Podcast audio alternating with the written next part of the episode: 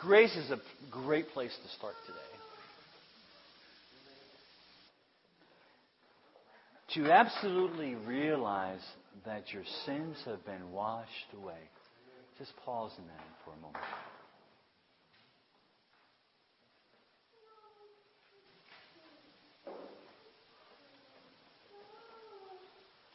The overwhelming pleasure of our great God and King is to make us feel clean this morning.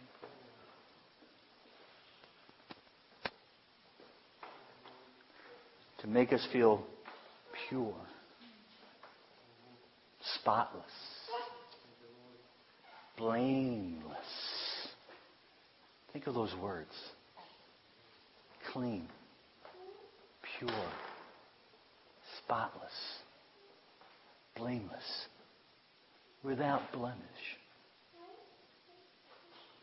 Absolutely in right standing before God. We can have boldness this morning. We can have assurance this morning. We can have confidence this morning that we stand before our Father and He will not reject us. Grace like rain falling down.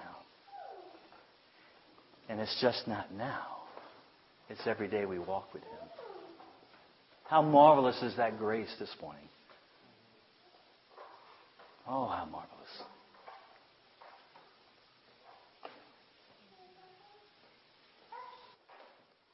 I'm so grateful that we get to talk about our hearts. We talked last week about how valuable our hearts to Father God was. The extent of the rescue mission that he, that he went on to rescue our hearts and to inform us continuously, daily, moment by moment, how valuable our hearts are to Him. Because they are. And because our hearts are so valuable, the absolute need and necessity to guard our hearts, to protect it, to fight for them. to know that our heart is continuously before Him, being taken care of by. So it was crucial to just to start there last week, to start to talk about how valuable our hearts are to God. And therefore, because they're so valuable to God, how valuable they should be to us. That it's okay to guard our hearts, that it's necessary to guard our hearts because there is a danger of our hearts becoming hard, of losing heart. If you think something is valuable, you will fight for it. If you have something valuable in your home and someone enters to steal it, you will fight for it, to protect it, to guard it, to secure it. And if there is a danger that our heart might grow cold and hard and distant from Father God, all the more reason that we should be aware of that threat. And look for ways to guard, protect, and secure that heart in Him.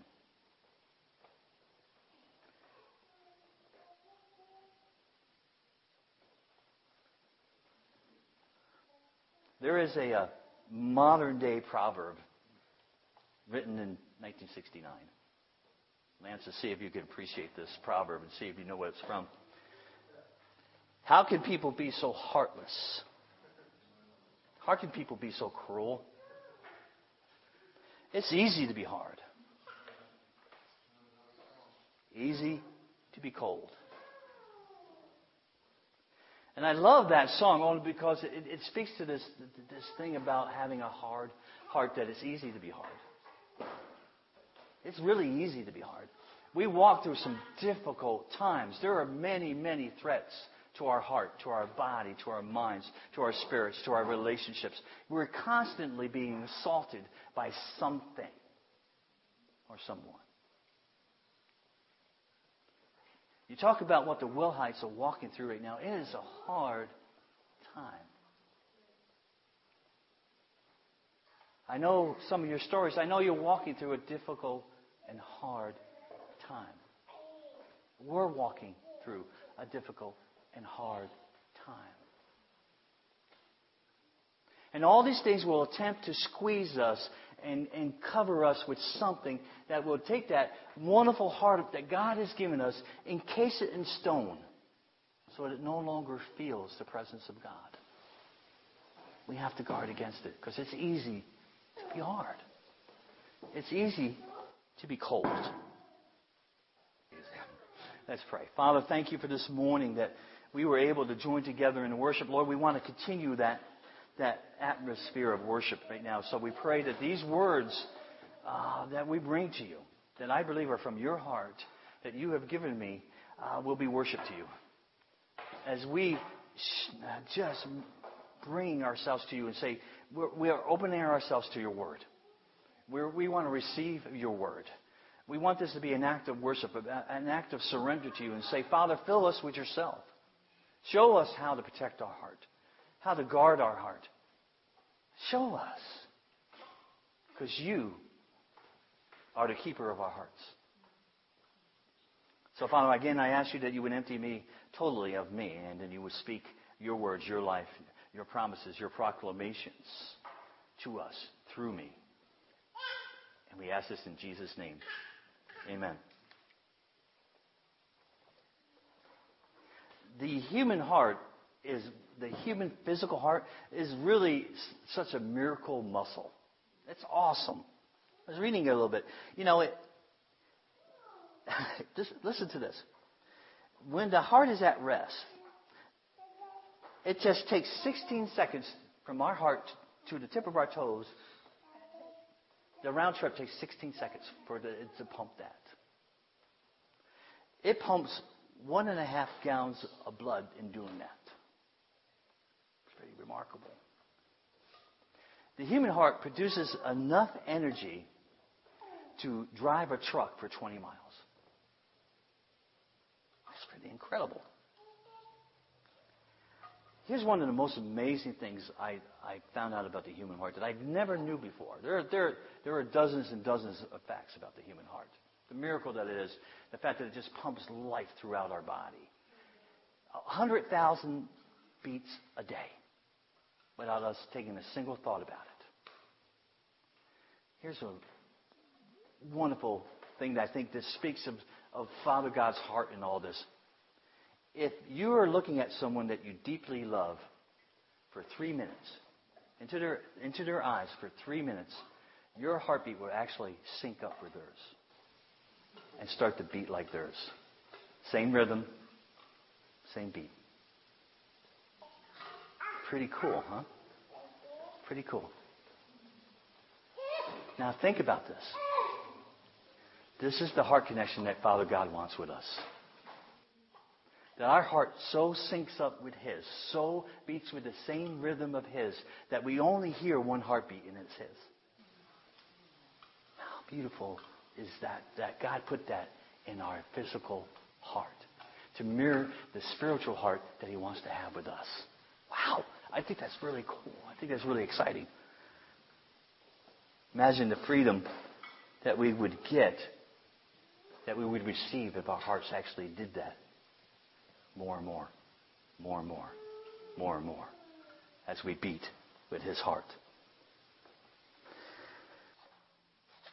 I want to give a definition of a hard heart this morning, and, and then I want to dive into a, a passage of Scripture that I think gives us an understanding about our heart and how it can become hard.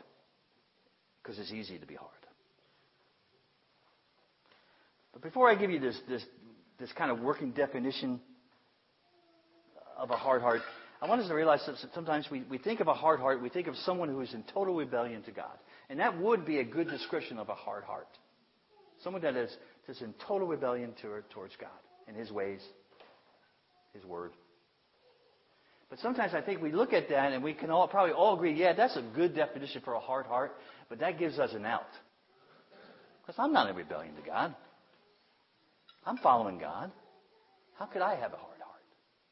Here's my definition of, of what I believe a hard heart is It's one that's unyielding, unfeeling, and unresponsive. It's dull, and it's preoccupied with itself. You could say that a hard heart has a difficult time hearing and seeing God. That it's a heartbeat out of sync with God's heartbeat. That's what I think a hard heart is. And so we don't have to be in rebellion to God. And we don't have to be unsaved. We can be followers of Jesus Christ. Let's go to John, uh, Mark 6, verses 45, verses 45 to 52. Let's just read it and then we'll dive into it. Verse 45. Immediately he made his disciples get into the boat and go before him to the other side to Bethsaida. And when he dismissed the crowd, and after he had taken leave of them, he went up to the mountain to pray. And when evening came, the boat was out on the sea, and he was alone on the land. And he came, and he saw that they were making headway painfully, for the wind was against them. And about the fourth watch of the night, he came to them, walking on the sea. He meant to pass them by. But when they saw him walking on the sea, they thought it was a ghost, and they cried out, for they all saw him and were terrified. But immediately he spoke to them and said, Take heart, it is I, do not be afraid. And he got into the boat with them, and the wind ceased, and they were utterly astounded, for they did not understand about the loaves, but their hearts were hardened. This is an amazing passage here, because so much is happening. Jesus has just fed 5,000 people. And probably more like 15,000 people because they didn't count the women and the children. He has just, just finished that huge miracle. And almost immediately, or it says immediately, he's compelling them to get into the boat. He's, it says it made them get into the boat. It's like he's pushing them into this boat to go to the other side of the sea and wait at a town for him. Why is Jesus so anxious to get rid of his disciples? What is going on here? Does he know that a storm is coming? And he wants them to get across before it hits? Does he know that a storm is coming and he wants them to be caught in the middle of it? We don't really know. We can only kind of guess and maybe read the rest of the scriptures what's going on here. But I have a, I have a tendency to believe that, that, that Jesus knows what's going to happen. But it doesn't, it doesn't stress him out. He sends them on a mission to go to the other side. He's going to meet up with them but then I wonder, I said, what are the disciples thinking at this moment? Certainly they're seasoned fishermen, and they can read the sky, and they pretty put, maybe they know the storm is coming. But they get in the boat anyway. But are they wondering how Jesus is going to get there? I mean, they got the only boat. How's Jesus going to get there? I can see all these questions forming in their mind, and, and it makes me want to explore the story a little bit differently, a little bit more in depth. So it says Jesus spent the evening praying. And I, and I think this is really important because Jesus is spending this time syncing his heart back with Father God's. Just did this major miracle. Awesome expression of his power, of his divinity. I think he's syncing his heart up with God because I think he's also he's getting prepared for the next one. For the next miracle he's got to do. For the next step of his journey. So he's taking the time to sync up his heart with God. So I think that's important to notice. So the storm says, you know, it comes up and it says it makes their journey across uh, a difficult one because the wind was against them and their progress was slow. Rowing was hard and painful, and that word actually means torture. It was torture to row against this storm.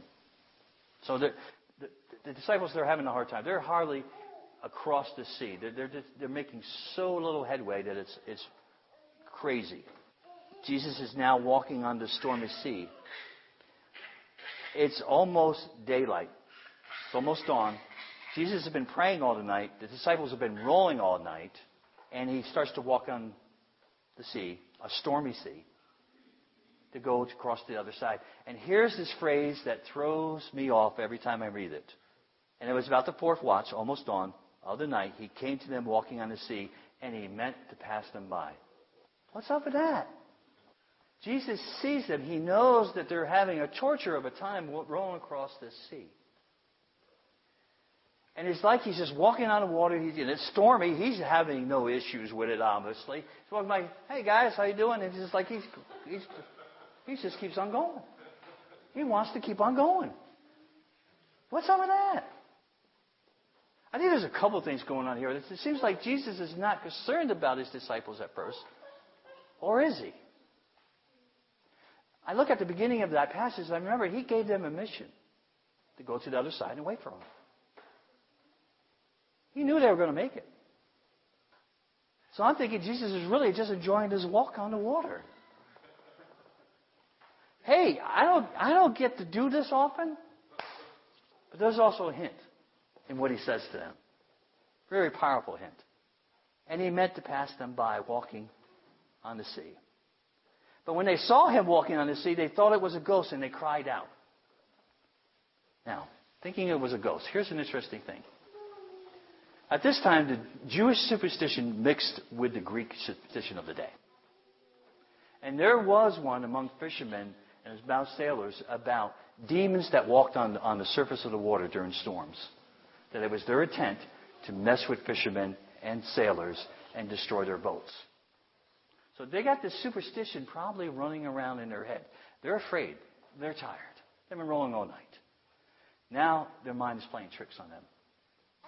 Jesus is walking across the sea. They don't recognize who it is. They see this person, this entity walking across, and they think it's a ghost. They think it's one of these demons coming to destroy them. And they cry out. They're not crying out to Jesus. They're afraid. They're terrified. They're crying out in fear. Their mind is totally not on who this person really is walking towards them. Jesus comes and says these powerful words here. It says, Take heart, it is I, and do not be afraid. When it said before that he meant to pass them by, it is really a reflection of what happened with, with God and Moses. When God passed by Moses to reveal his glory that Jesus was demonstrating something very important here. He was revealing who he was. He meant to pass them by because he was revealing the glory of the fact that only God could supersede the storm and walk on the surface of it as if there was no problem whatsoever. He meant to pass them by because he was revealing his glory to them. He was revealing his divinity to them. He was showing him who was master of the seas this is really important to, to, realize when we continue to read this story, what Jesus was attempting to do. So, and this whole phrase here that says, take heart, it is I, this is an I am statement. I am. I am God. I am Him. I am the one who's in control of everything. I am. Take heart. It is I. It's not, he didn't say, it's Jesus. Hey guys, it's me. He said, it is I. This is an I am statement. He, again, it's a verbal statement of what he was just demonstrating by walking on the, on the ocean, on the sea. All right, let's continue a little bit deeper into the story. He says this. He says, I am making an I am statement. He's making a statement about his divinity, that he's the master of the seas, that there's no storm that he cannot calm. And the disciples missed the point. And he got into the boat with them, and the wind ceased, and that means to relax. And they were utterly astounded and that word means to be at their wits' end, to be out of one's mind, and they can't figure it out. What just happened? They were utterly astounded. Didn't they just see five, 15,000 people get fed? Because it says there they didn't understand about the loaves. I'm going, what are, we, what are we talking about? We're talking about this walking on the water thing, and, and they, they were utterly astounded because they didn't understand the loaves. They didn't get the picture of who God really was. And the circumstances, the storm that they were walking through, they were giving more reality to, to the fact of who was in their presence on a continuous basis. The Son of God, Jesus Christ, the I am. They didn't understand the loaves. They didn't understand the whole idea of what Jesus was doing there. And it says they were utterly astounded. But isn't, isn't being astounded by God a good thing? Isn't it supposed to be a good thing? But this is not a sense of wonder that's being described here. This is not, wow, look what, look what God just did. Praise Him. Worship Him. This is, instead, I can't believe what I just saw. How could that happen? See, it's shrouded, that, that astoundment is shrouded in unbelief. It's this thing that begins to go over one's heart and start to harden it because it's shrouded in unbelief. It's not, wow, I'm so blown away by the goodness of God, and I, I knew He was going to come through, but I just, I'm in wonder and awestruck of Him because of His power and His majesty. It's, it's no, man, what just happened? There's doubt there that, that something, they didn't understand what happened, but they still haven't attributed to the fact that that was God doing something in their midst. So it says, but their hearts were hardened. And that word actually means make dull, hard as stone. For they did not understand. You know what that word means? To comprehend, comprehend and put the pieces together like a puzzle. They couldn't put the pieces together. About the bread, about the storm, about Jesus walking on water. The conflict of their superstitions, of their unbelief, were so strong that it just it seemed to shroud in unbelief what they just saw God do. What they had been seeing God doing in their midst. This is Mark 6. In Mark 4, Jesus is asleep in the boat in the middle of a what? A storm. They wake him up, and what does he do? He calms the storm. He says, Peace, be still. Jesus has already calmed the storm in their lives. They find themselves in the midst of another one, and they still don't get it. And we need to learn from Jesus here in this, in this way. We've got to kind of go back a little bit to, to the story of, of Jesus feeding the 5,000. When Jesus was finished with that miracle, Jesus did not do this, go, whew, I'm glad that worked.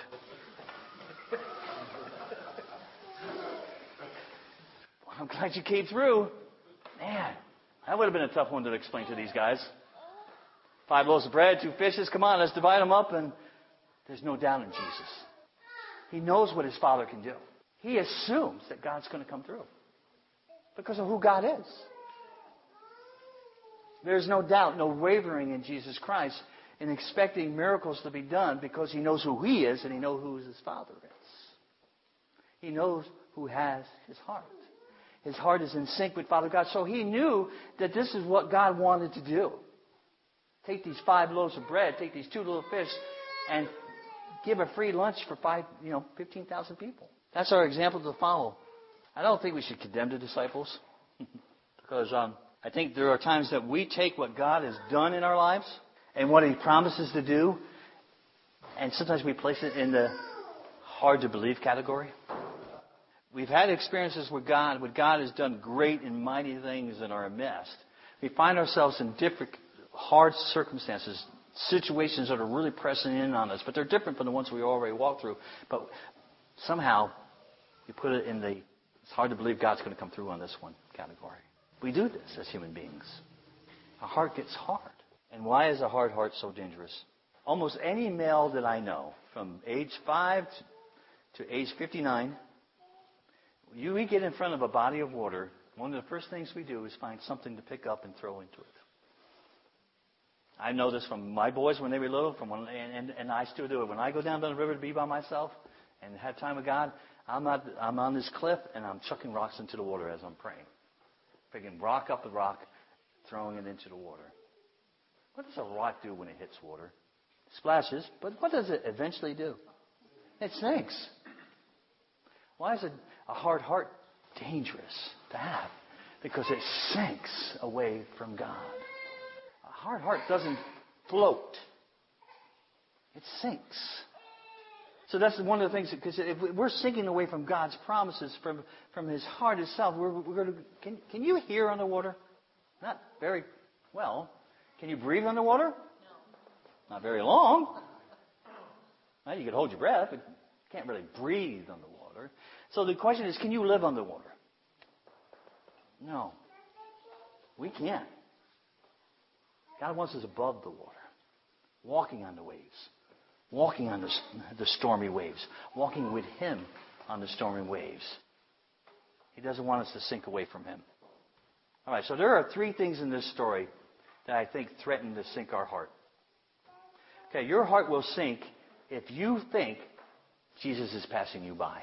Your heart will sink if you think Jesus is going to pass you by. That He's not concerned about your life, or about the storm that you're, that you're rolling really hard against. Your heart will sink if you stop seeing Jesus and who he says he is. If you lose faith in his word, his promises, and here's the biggest one, I think you doubt his goodness. That's, that's when you mistake Jesus for a ghost, someone that's not really there. Your heart will sink. Your heart will sink if you think Norm is bigger than who he is. If you give more authority, more power, more weight to anything but him. When you think your past, your mistakes, your sickness, your failures are more powerful than he is, your heart will sink.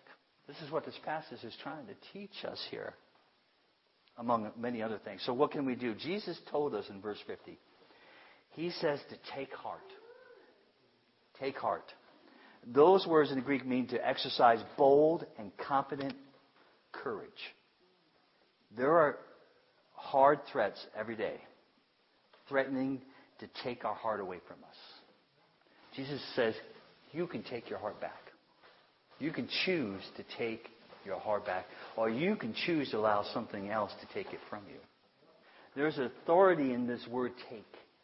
Heart. And it's, look who is telling us to do this. And imagine the authority that's in those words take heart. So it is not just a, good encouragement from Jesus Christ here, it is a command. Take heart. Take it. Take it. And we can exercise this kind of courage because it's not in us. The courage is not in us, but and or our power. It is in the great I am. Psalm 27:14 says, "Wait for the Lord, be strong and take heart and wait for the Lord." The Hebrew word here for take means to seize, to conquer, and to bind. Seize, conquer, and bind. Sometimes we have to conquer this thing, rope it up, and bind it to the greatest heart that there is. The word wait is also talking actually about binding something together, but it talks about weaving. I'm weaving my heart to God's. I have captured my heart. I have taken it. I have conquered it. And I have submitted it to His, His power and His authority. And I am weaving that heart by waiting on Him. And now our hearts are synced up, tied up. He also tells us to not be afraid. Don't be afraid. And believe it or not, we can choose whether or not to be afraid. That's what this says. If Jesus is telling us, don't be afraid, I think that kind of gives us the option to not be afraid. It gives us the freedom to, to not be afraid. That there's a way to face the storm and not let fear control how we react to the storm. John 16:13 says this, I have said these things to you that in me you might have peace. In the world you will have tribulation, hard times. But take heart. I have overcome the world. The greatest, you know, we said this last week, the, the, the greatest way to, guard our heart is to surrender it to the greatest heart that there is, Father God. That is, that is the ultimate key to realize that this is the greatest, but this is how we take heart.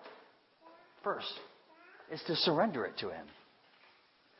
And, and with the words, Okay, I got to take my I got to take heart here. Father, take it. take my heart. Subdue it, conquer it with your love, with your mercy, with your, with, with your power. Weave it together with, with yours so that it begins to, to copy your synchronization, your, your rhythm, how you beat, how, how you want mine to beat. See, the danger of a hard heart, it will sink with fear. It will sink with doubt. It will sink for not seeing who Jesus really is. But Jesus has said, Man, you can walk on the water the same way I can. Because my power is in you. My life is in you. I have made a home in your heart. Your heart is valued to me. Why would I want it to sink? if it's valuable to me, if I, I hold your heart in high regard, so much so that I sent my son to die for that heart, to redeem that heart, to make that heart brand new, to make it alive and vibrant, living for me, why would I want it to sink? So you're in a boat, you're in a storm, and you're rolling really hard, and it seems like God doesn't care and He's passing you by. Don't believe it. Take heart. Take this heart and put it in someone who really cares about you, Jesus Christ. Take it. Give it to him. Allow him to do the things that he needs to do in it so that you're, we're not afraid of the storm. He got in the boat with them. Got in the boat. And as soon as he got in the boat, what happened? Everything calmed down. They still had to get to the other side. There was still some journey left, some process left, some learning. But man, we can't let our hearts get hard. Because we'll miss things like this. We'll miss what God wants to do in the middle of the storm. What He wants to teach us. What He wants us to learn about His heart in this process. I hated walking through all the abuse that I went through as a kid. It was not a pleasant time. It was torturous. I was being terrorized. Some of the greatest freedom that I walk in now, some of the greatest lessons I learned were through those years of abuse. I wouldn't wish them on anybody. It's not a way, it's not a way a young man should learn about life. But God was in the boat with me. And He helped me learn what it means to take heart at an early age. And it was, take it. take my heart. Please. I don't, if I, if I hold on to it, it's going to sink. It's going to sink. So can I encourage you this morning to hear those words differently? Take heart. It is I, the great I am, in the midst of you, loving you, showing you my power, showing you my authority, showing you my ability to calm any storm at any moment that I choose. Your choice is to believe in me and walk into grace like rain. Amen. Let's call. Father, thank you for this morning that you can that you can express your heart to us and that it, it is intended that our hearts sync up with yours. So we ask that, Father, that you would help us, that you would take our hearts, that you would show us what it means to, to have bold and confident courage in you. No matter what storm we're in, no matter what storm we're facing, no matter what storm is on the horizon that we know is coming, we won't be afraid of that storm because we know who you are. And what you have done in our lives as, as a testimony to hang on to, and knowing that you are working in our lives now, and you will continue to work in our tomorrows. Because your intent is to bring our heart closer to yours, to make it look like yours, beat like yours, love and live like your heart. And that's what we want. We want your heart. So keep us, Father. We give ourselves to you. We give our hearts to you. We give everything that we are to you. And we say, Father, we thank you this morning that we can walk in grace, that we can walk in forgiveness, we can, that we can stand before you as clean, righteous, pure, without blemish, sons and daughters of the Most High, and you embrace us with that love. Oh, we're so grateful for that.